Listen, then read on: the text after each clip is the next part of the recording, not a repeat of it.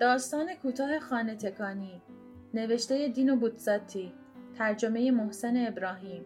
ارباب پس از سالها پیغام فرستاد که برای دو هفته‌ای به قصر میآید.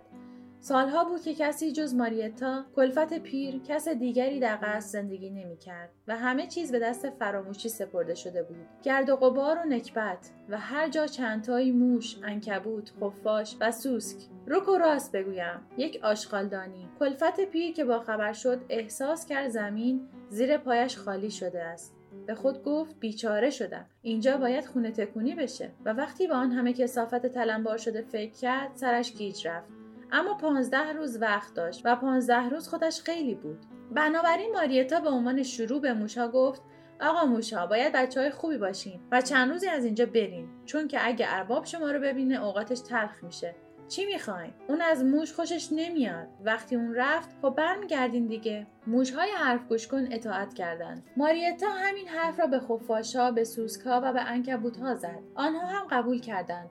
فقط سوسکا کمی اعتراض کردند. چون حالش را نداشتند که دو هفته را در فضای باز بگذرانند. اما پیرزن برایشان سرپناهی دور از دسترس درست کرد. آن وقت زن شروع به رفت و روب کرد و از صبح تا شام برای جارو کردن و برق انداختن کف اتاقها دلا شد. اساسی ها را گردگیری کرد. فرش ها را تکاند. تارنکبوت ها را گرفت و شیشه ها را تمیز کرد. یک خرحمالی حسابی. چون که قصر بسیار بزرگ بود. حیوانات روی درگاهی پنجره ها جمع می شدند و نگاهش می کردند و گاهی اظهار نظری می کردند و مثلا می گفتند بگذریم از اینکه بیرونمون کردی اما باید قبول کرد که داری کار معرکه ای می کنی ماریتا. زن جواب می‌داد هی دوستان من این که چیزی نیست. باید موقعی که 20 ساله بودم منو می‌دیدی. اون موقع ها کف اتاقا را عینه آینه می‌کردم. به این ترتیب روزها گذشت و فقط دو روز به ورود ارباب باقی ماند. عمده کارها خوب یا بد انجام شده بود و ماریتا اوضاع را بررسی کرد. راجب کف اتاقها شیشه ها فرش ها و غیره ممکنه ارباب خندش بگیره. متاسفانه بیشتر ازم بر نمیاد. افسوس که من دیگه پیرم و قوام کمه. اما ظرفهای نقره و برنج رو اینا رو درست حسابی مرتبشون خواهم کرد و با یک گرد مخصوص خودش شروع به مالیدن ساییدن و برق انداختن کرد. انگار که به زندگیش بستگی داشته باشد. به طوری که آخر سر بشخاب ها ظروف چینی دستگیره ها دسته ها گل میخا مثل فانوس های کوچک می درخشیدند ماریتا خوشحال براندازشان می‌کرد. تا اینکه روز پانزدهم ارباب کسی که باید گفت آدم بسیار خوشقلبی بود از راه رسید.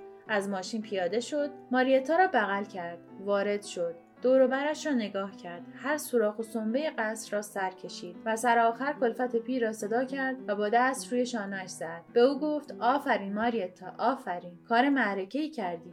باید بگم که همه چیز کاملا منظمه. اما اما پیرزن بینوا لرزان او را از پایین به بالا نگاه کرد. ارباب با لبخندی مهربان گفت اما اما بعد از اون همه کار یه برق کوچیکی هم می‌تونستی به دستگیره ها بندازی.